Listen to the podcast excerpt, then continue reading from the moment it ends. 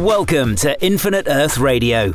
We believe that in a world of finite natural resources, a smart and sustainable future is only possible by lifting up people and unleashing unlimited human potential.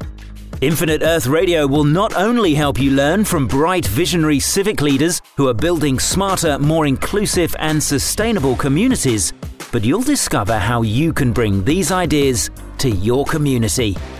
And now, here are your hosts, Mike Hancox and Vernice Miller Travis. Welcome back to Infinite Earth Radio, where we talk with thought leaders and change agents who are transforming the future by building smarter, more sustainable, and more equitable communities. This is your host, Mike Hancox, and today we continue our series on carbon podcasts with Michael Green from the Carbon Action Business Association. Welcome back, Michael. How's your summer going? So far, so good. Everything is beautiful here in Boston, and finally some summer weather. Fantastic. Our topic today is how to move forward with carbon markets in North America and the implications of recent carbon legislation in California. Our guest is Arjun Patney, Policy Director of Winrock's American Carbon Registry. American Carbon Registry engages with regulators in California and other jurisdictions to help ensure that market based climate change mitigation programs address the full range of emissions reduction opportunities. In this way, he advances greenhouse gas mitigation that delivers economic opportunities as well as environmental and social benefits. Arjun previously established the U.S. Carbon Trading Desk at the multinational corporation Cargill and subsequently worked with USAID to advance international forest carbon markets. He has an MS in Environmental Management and Policy from the Rensselaer Polytechnic Institute and an MBA from Columbia Business School. Arjun, welcome to the show. Thank you very much, and thank you for that extensive introduction as well. Arjun, we're, we're happy to have you here joining us. And, you know, first jump right in and uh, tell us a little bit more about what you're doing at the American Carbon Registry. And is the team just focused on California? Are we understanding that properly?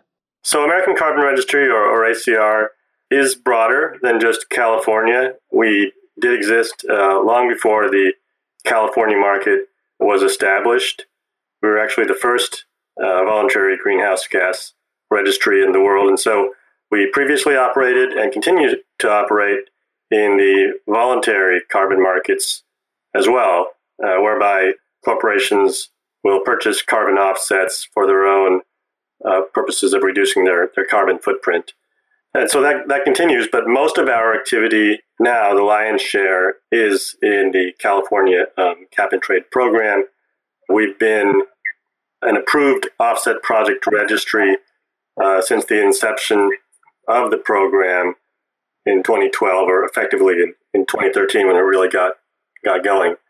My role here as policy director is to um, engage on matters of policy, legislation, regulation in California, as well as in other jurisdictions or for other programs, with regard to facilitating our role in California cap and trade and looking at how we can support other programs as well. So, an example would be uh, Washington State. They just began their program on January 1st of this year, and uh, they designated nine of our offset protocols uh, as being uh, compliance eligible, where, whereby we can uh, issue offsets against those protocols, and, and they, those units can be used for compliance in Washington State for uh, projects in the in the state.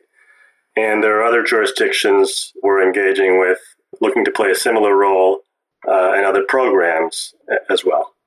No, great. And we want to get into the conversation around linkage with the California market and uh, some of the other uh, potentially growing markets available. Uh, but before we even get there, uh, some of our listeners have heard over the last uh, few months a lot about uh, the California market, and that was developed in 2012. And big news out of California is that it just got extended to 2030. Am I understanding that properly? That's right. Yeah, through the end of 2030. Great. And, and, you know, just for the, the listeners out there who aren't familiar, uh, can you give us maybe some of the highlights of, of uh, how exactly the California carbon market works uh, and maybe some examples of, of some of the businesses and, that you're working with that are involved there? Sure, yeah. The cap and trade program here covers most of the economy, some 80, 85% of the economy, and it, it covers emissions from power generation, uh, including imports. It covers industry, heavy industry as well, and uh, transportation and heating fuels, meaning all of the gasoline for use in the vehicles is also covered by the program, which is a first for a cap and trade program. And there are two types of compliance instruments there are allowances and there are offsets, and each one represents one metric ton of carbon dioxide or carbon dioxide equivalent for other greenhouse gases. And the uh, allowances are issued by the state, by the, the California Air Resources Board, CARB or ARB. The offsets are generated through voluntary reductions in greenhouse gases from unregulated sources, so from sources outside of the capped sectors. And offsets can be used to a limited degree. The number of allowances issued every year uh, keeps shrinking, so that essentially defines the cap and the, the shrinking cap, the, the shrinking number of emissions that are allowable as time goes on. At, at the end of each compliance period, um, each compliance entity um, has to submit allowances or a combination of allowances and offsets that are equal to what its emissions were. And so the idea is that you get um, an economically efficient reduction in greenhouse gases. A company will ask itself, is it cheaper to find a way to reduce my emissions or is it cheaper to buy um, an allowance or offset instead? And so each entity will make the most economically efficient decision, and you will get the uh, emissions reductions where it is most cost effective to to make those reductions. You said 85% of the economy is covered under it. Does that also mean 85% of the emissions, or, or how many? How what is the percentage of the emissions for the state of California that is captured? I believe it is well correlated, but I don't have that at the tip of my fingers here. A related question then would be um, if 85% of the economy is covered, uh, what was left exempt from the market and, and, what was the thinking there behind leaving that out? Sure. You know, largely, we're looking at agriculture and, and land use issues. So, you know, agricultural emissions could be from livestock emissions, methane, manure, could be from uh, fertilizer application and the N2O. There are other emissions also that are not that are not covered. For example, um, you know, refrigerants are used across our economy. You know, old Freon and such that, that leak out of old air conditioners and uh, refrigerators, vehicles, and such. So sources like that. There are various types of uh, emissions that just um, don't get don't get captured, and of course you have much larger land use issues with things like like forestry and uh, the sequestration potential there, and that's you know that's not a covered source as well. Interesting. No, and so we're we're doing some very similar policy design currently in uh, across New England. Uh, so it's interesting to see the sectors of the economy that you're covering or leaving exempt and the reasons behind it. Uh, you know, I imagine California being uh, such a large exporter of of uh, agricultural product. Uh, that that did that kind of come into play in the decision making there as well. Agriculture, you know, conventionally in this country. Um, has not faced the same types of environmental regulation as the industrial sectors of our economy, and I think there are different reasons for that. Um, but um, it is more challenging to address some of these other sources. You're not talking about clear point sources of emissions in, in most of these cases. Michael, could I jump in with a quick question? Arjun, what are some of the reasons why you think, why is it the agricultural sector is less regulated than the industrial sector? Well, I mean, I don't think we can discount the fact that there is a political aspect to this um, historically. And so this, you know, it applies not just to, to air pollution, but to water as well. And you know, runoff into our waterways. So it's just, um, you know, there is an, uh, a regulatory burden that would come along with this, and um, there has been less willingness to impose that regulatory burden on farmers. So, in a in a somewhat related question of you know the the political aspect of creating uh, something like a carbon market, uh, you know, when this policy was originally promoted, uh, there was you know, what twelve billion dollars in revenue uh, that was supposed to be going towards various programs, and and that's really yet to materialize. It seems that the market is shifting faster than uh, some might have anticipated. Why is this? Is it really just the market being uh, and private sector being able to move quicker, uh, or, or is there something else in the in the policy design that you're seeing that's the reason for this? Yeah, I mean, we have not seen a small amount of money, but you're right. We haven't uh, seen the type of revenue that, that might have been um, expected. And um, there are other reasons, aside from just the market moving more quickly, that this has been the case. And the primary reason is the success of what are commonly termed the complementary measures here in California. So that is the aggressive renewable portfolio standard, meaning the aggressive goals for increasing renewable energy in our California consumption, electricity consumption. What's termed the low carbon fuel standard, meaning mandates for lower carbon uh, transportation fuels, energy efficiency initiatives, uh, incentives for electric vehicles, and other programs that have all played a significant part in reducing our emissions. And in so doing, that means that the demand for allowances has been reduced. So if you think about if we could snap our fingers and say all vehicles in the state are now electric, well, the demand for allowances associated with emissions from, from burning gasoline would, would suddenly be zero, which would be a good thing for the environment. Obviously, we haven't moved that quickly, but um, with respect to our emissions cap, um, with other measures, we have managed to um, reduce emissions below where the where the cap is right now, which has created something of an that success has created something of an oversupply in allowances. If we were more wholly reliant on the cap and trade program uh, without these complementary measures, then certainly you know we would have seen much more revenue and then likely just sort of been been at the cap or closer to the cap rather than being um, significantly below it. So I want to switch paces just a, a little bit and talk a little bit about how this was moved through the state.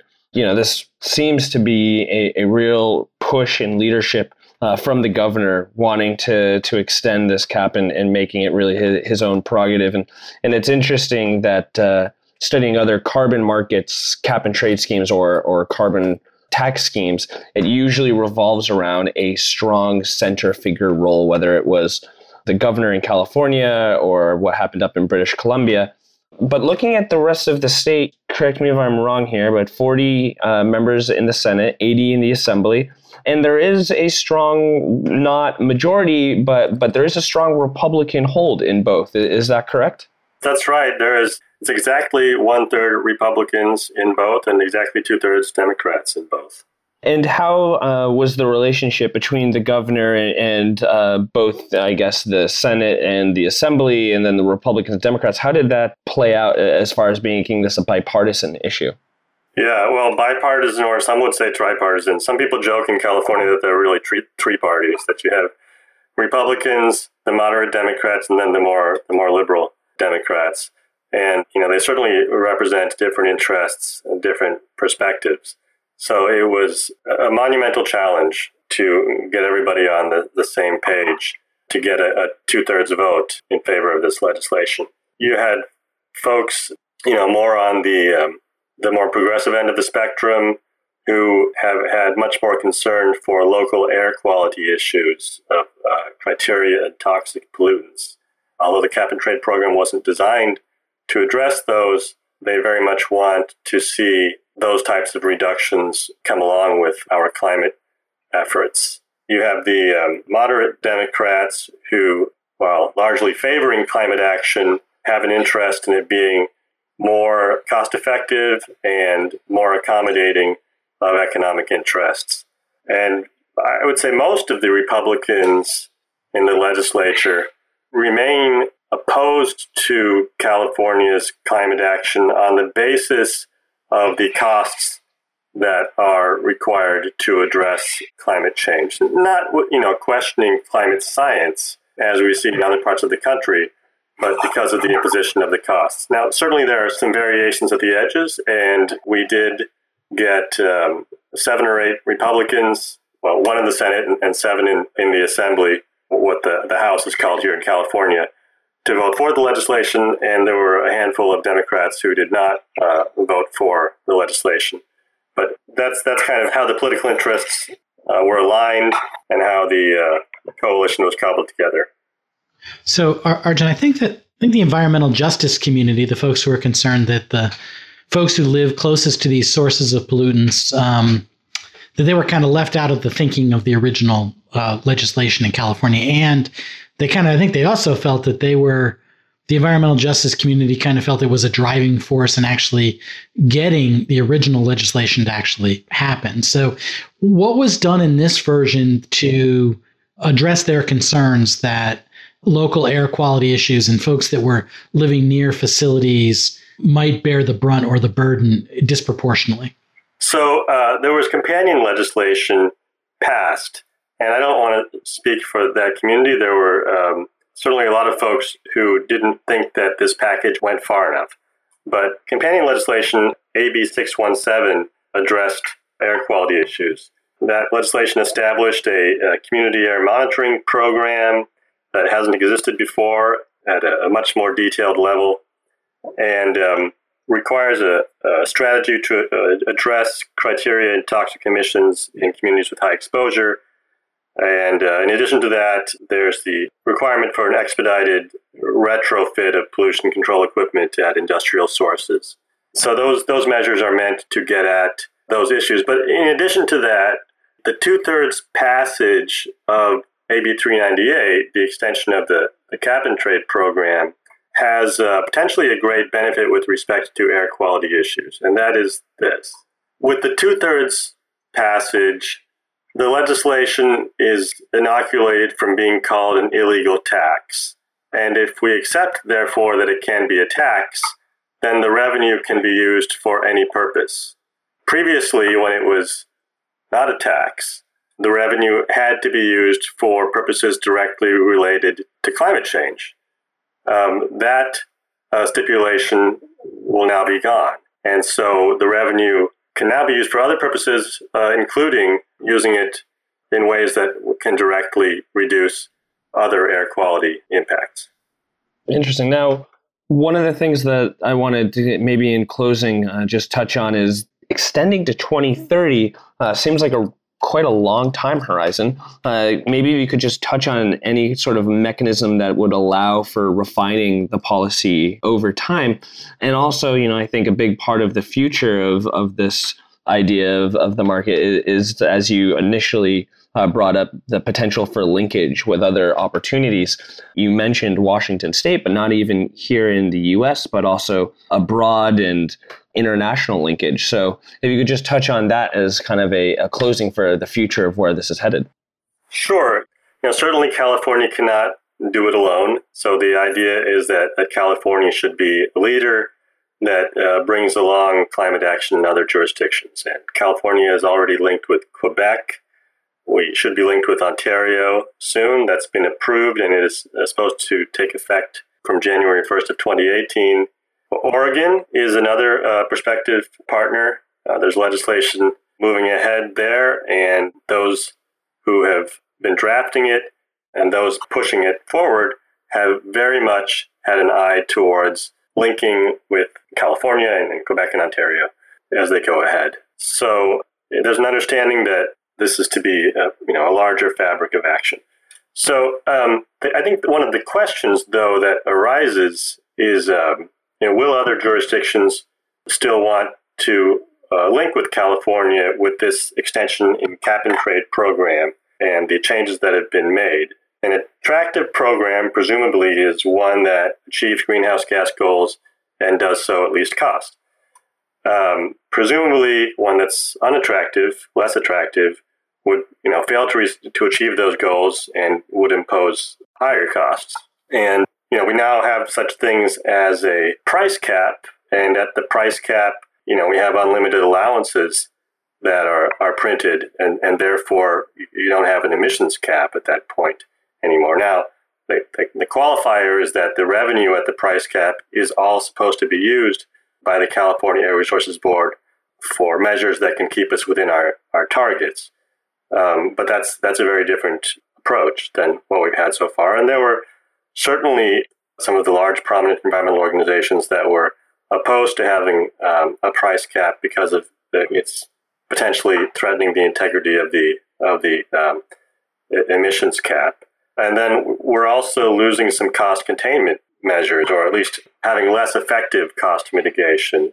Offsets are facing uh, much greater restrictions going forward, and we have a possible adjustment to the allowance budget, meaning a, reduction in the number of allowances uh, post 2020 based on the oversupply that there was previously, and that, that could remove a lot of allowances from the system. So we have certain things that are being done that will inevitably drive prices higher, and then we, we have a cap at which there's you know some question as to our ability to stay within our GHG limits. So I, I think it remains to be seen, but you know, no doubt, you know, California continues to be a, a climate leader and does offer an, an ambitious program that others would be able to link with. Fantastic. Arjun, unfortunately, we're out of time, but thank you so much for taking the time to be with us today. And thank you so much for everything that you're doing. Sure. No, thank you. Thank you very much. Michael, thanks for being here this week and thanks for leading our, our questioning. Always happy to be on the show and always uh, interested to hear what's happening on the other side of the country. Just spent some time up in Quebec uh, and, and, was trying to find signs uh, where they're educating the public on discussing the carbon market and the linkage with California and the cap and trade programs they have in place there. Unfortunately, my French isn't great. Unfortunately. So you have to work on that, Mike. Thank you all for listening. We look forward to seeing you next time on Infinite Earth Radio. Infinite Earth Radio is a podcast produced by Skio in association with the Local Government Commission. To learn more about Skio, the Local Government Commission, Infinite Earth Radio guests, or how you can make a difference in your community, visit our website at infiniteearthradio.com or join us on Facebook at www.facebook.com forward slash Infinite Earth Radio and Twitter by following at Infinite Earth Radio.